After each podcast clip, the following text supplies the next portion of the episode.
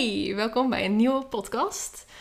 Eh, dit is een hele bijzondere podcast, want normaal ga ik altijd naar mensen toe op locatie. En vandaag zitten we lekker aan mijn keukentafel, want we gaan het vandaag hebben over een onderwerp wat heel belangrijk is voor heel veel mensen.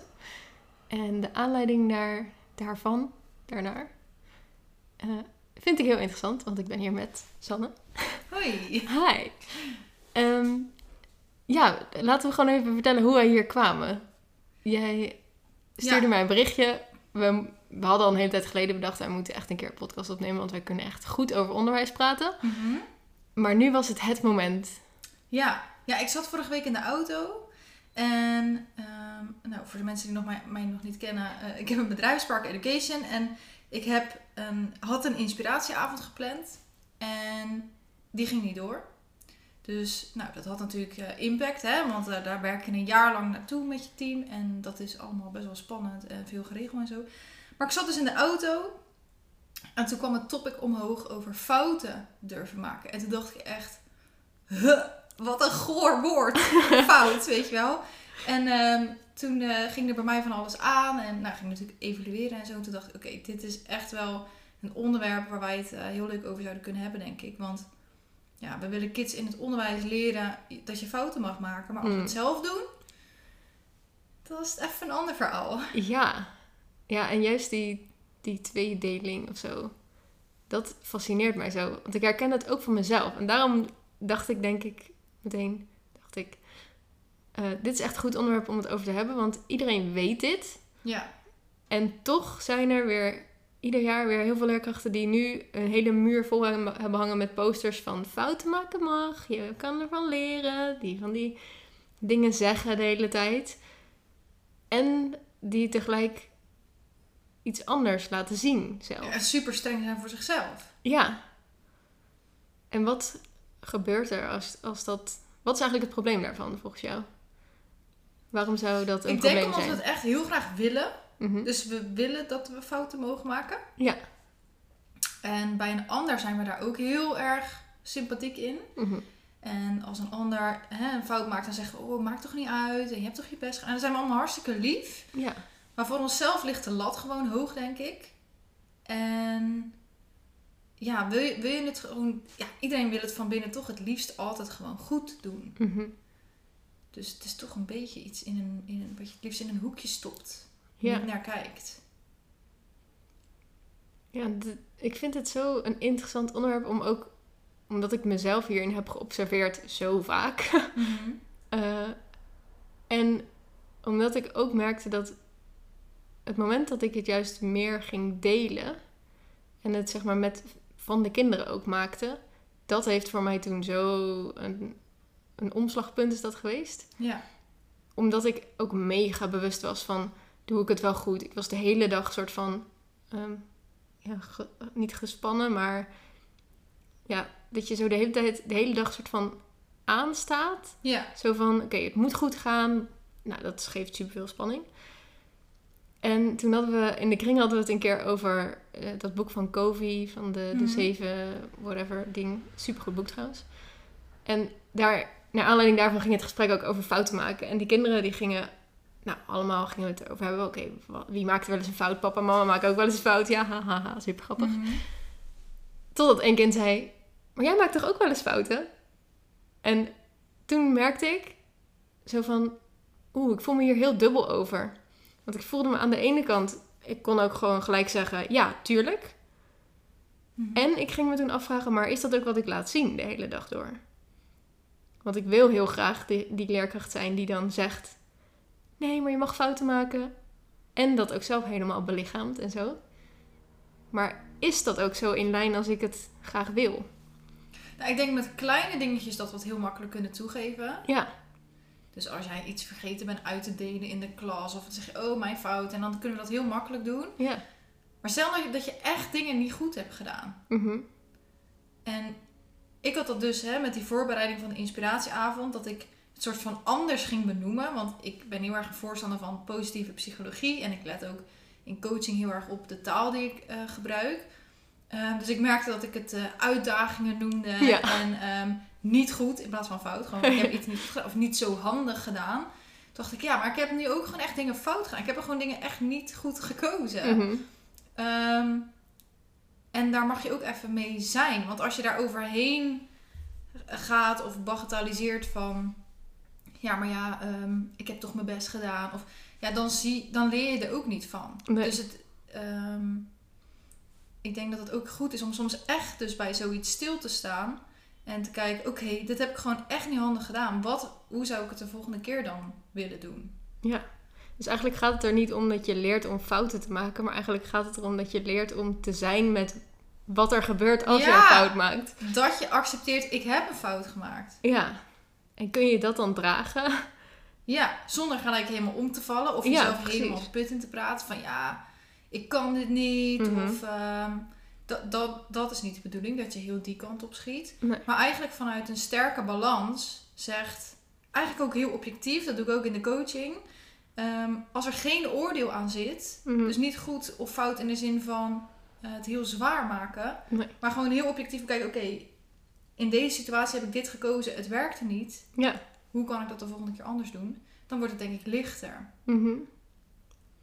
Ja, zo, om er zo ook naar jezelf te kijken van... Oké, je, je maakt sowieso keuzes. Want Ja, dat, ja, dat, dat doe je nou helemaal. Daar kom je door verder. Je weet nooit van tevoren of het de goede of de foute zeg maar, keuze gaat zijn. Als je er een oordeel aan zou Nee. hangen. Maar dat, dat weet je niet. Dus je gaat sowieso iets doen. Ja. Ja, dan kan dat, het zijn... En dat uitproberen, dat is, want anders ga je dat niet meer durven, Ja, zeg maar. En er waren ook mensen die vroegen dan, na die, hè, die hadden dan een bericht gelezen dat die, eh, dat die theatershow niet doorging. En die zeiden, ja, voelt het dan als falen? Dat vond ik zo'n interessante vraag. ja. Toen dacht ik, hoezo? We hebben echt zo'n fantastisch jaar gehad. Mega veel geleerd, toffe mensen ontmoet.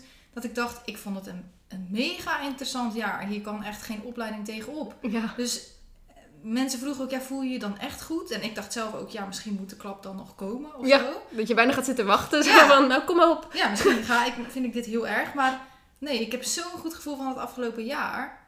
Dat ik dacht, ja, er zitten wel fouten in. Maar ja, je moet het een keer leren, weet je wel. En dat Mhm. leer je niet alleen maar uit boeken.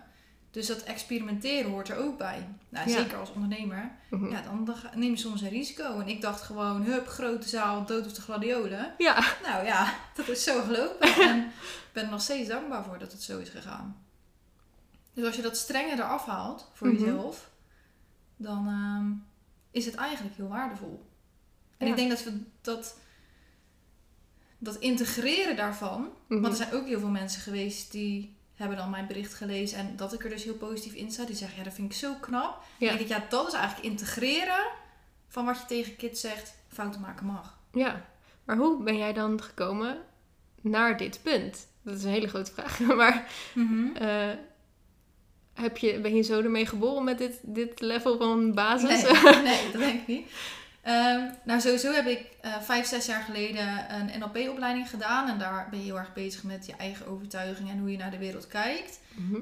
Ehm, en ja, die afgelopen jaren ben ik wel heel veel bezig geweest met dat het proces net zo belangrijk is als het resultaat.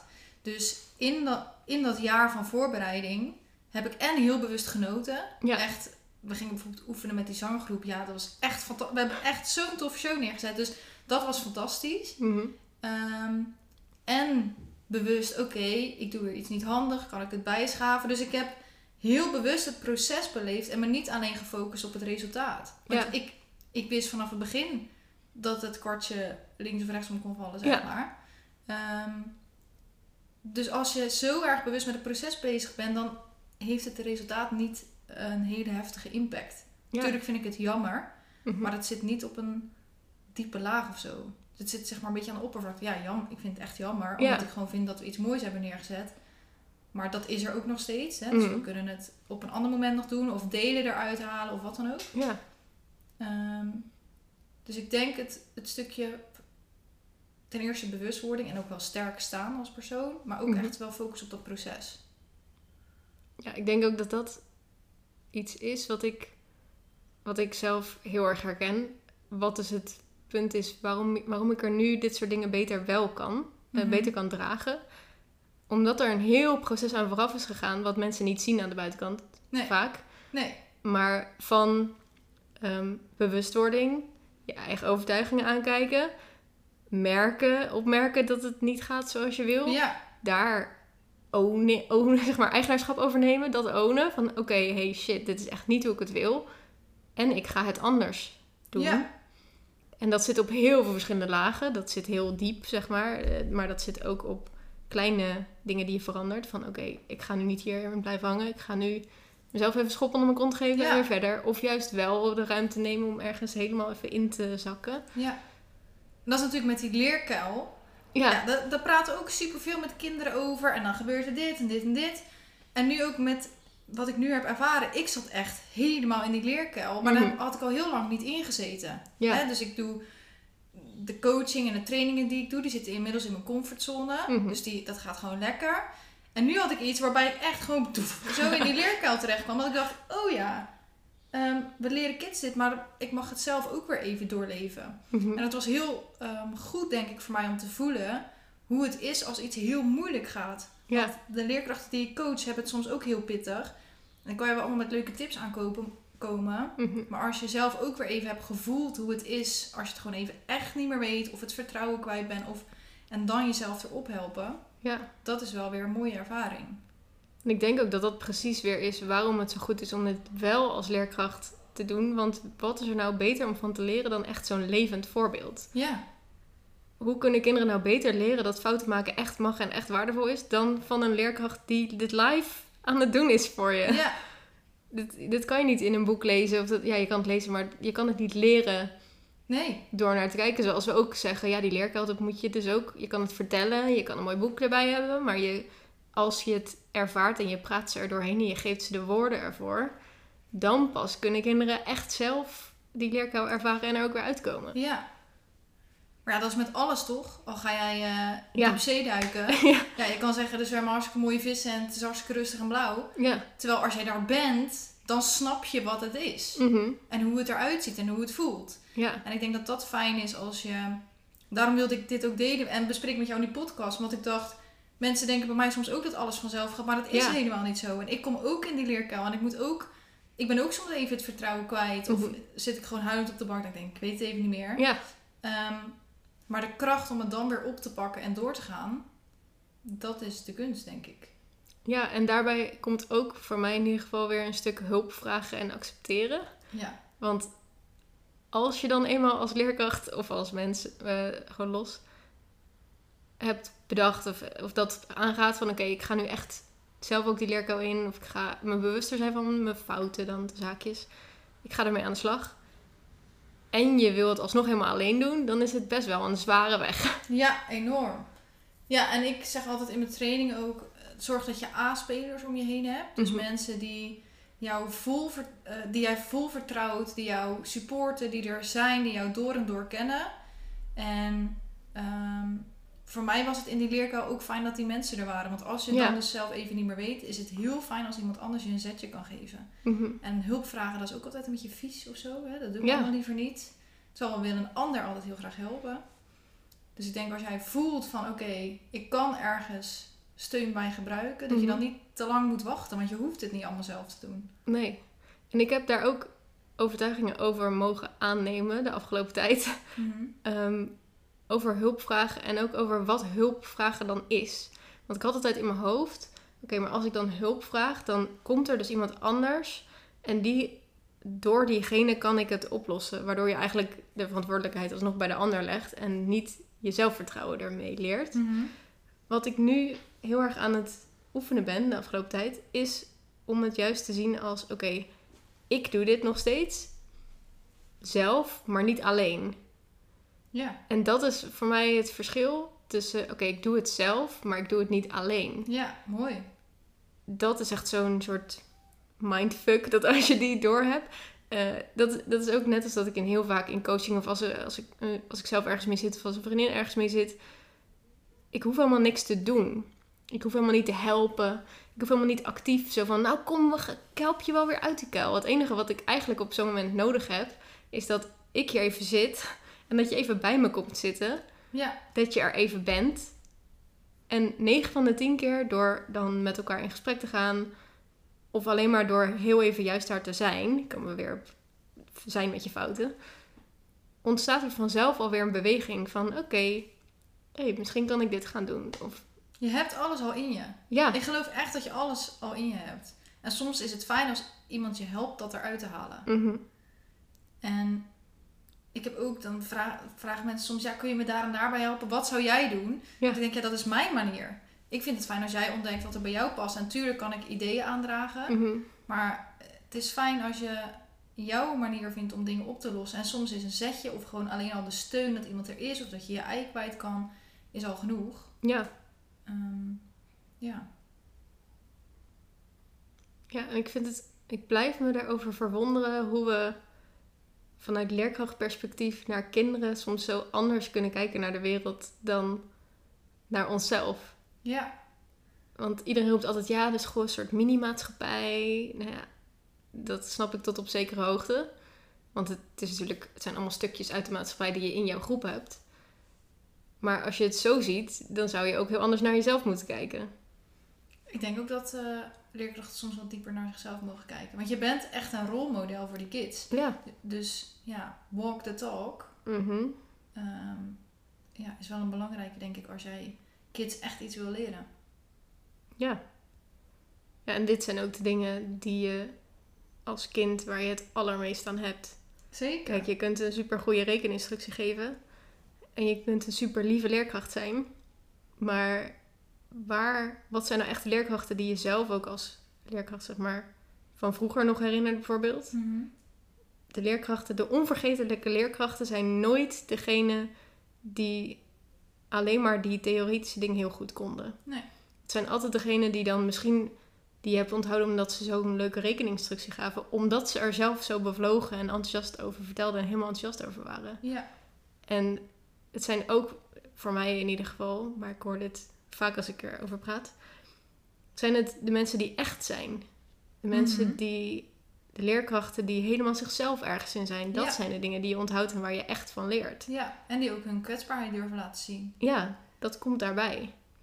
Ik had laatst ook iemand in de Kickstart en die eh, had met haar groep samengezeten en die zei van ja, ik voelde me eigenlijk niet goed.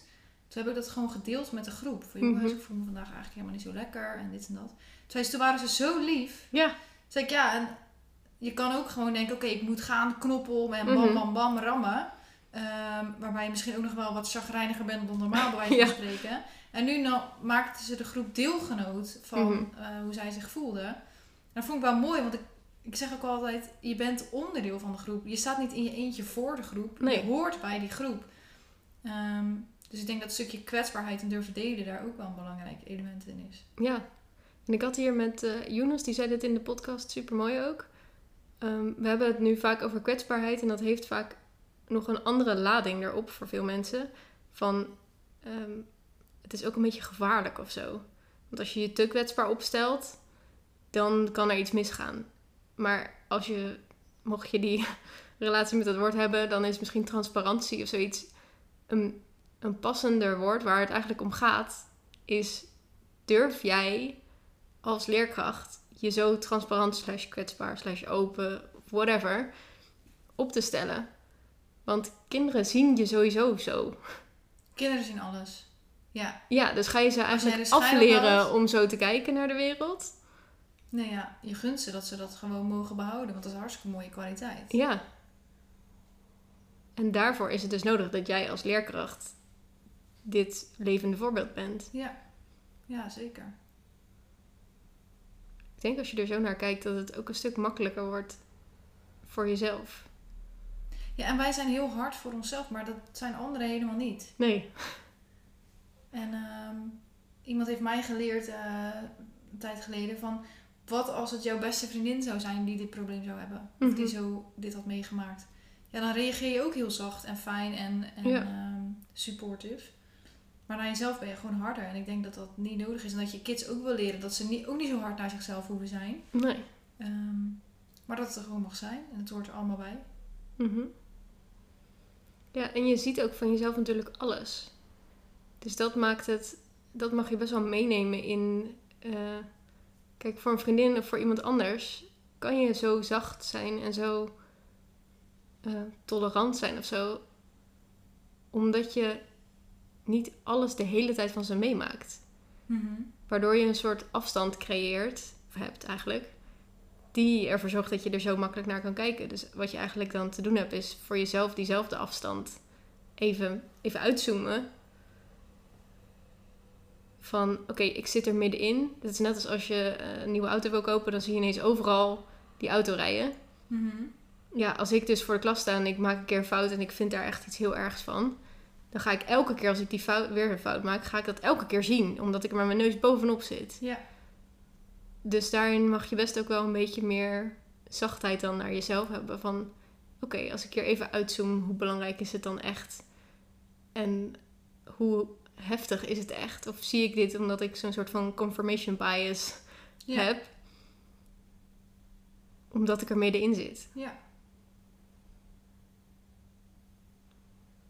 Dan is het ook helemaal niet zo gek om daar hulp bij te hebben. Nee, want dat, niet. dat doet het denk ik juist. Iemand kan dan gewoon even heel objectief ook meekijken. Ja. Ja. Wow, dit is echt de kort en krachtigste podcast over dit onderwerp tot nu toe. Ik vind het echt fantastisch. Ik denk dat we Ja. hem ook gewoon gaan afronden. Ja, ik ik, vind het goed. voel me helemaal, ehm, ik voel het helemaal rond. Ik denk dat mensen hiervan aan zijn gegaan. Stof tot nadenken. Ja, ik ben benieuwd wat het met je doet als je dit hoort. En als je nou denkt, eh, wow, ik wil hier meer van weten. Waar kunnen ze jou dan vinden? Waar kunnen ze mij vinden? Ja, of eh, op Instagram. Ik weet niet waar je Mhm. deze nu post. Maar bij eh, Spark Education. Of op de website spark-education.nl. Cool. Mijn naam is trouwens Sanne Boer. Dat is eigenlijk nog Oh ja, dat is ook leuk. Ik zet het in de show notes. Dankjewel voor Ja, deze ja. korte maar krachtige mooie verhaal. En tot de volgende.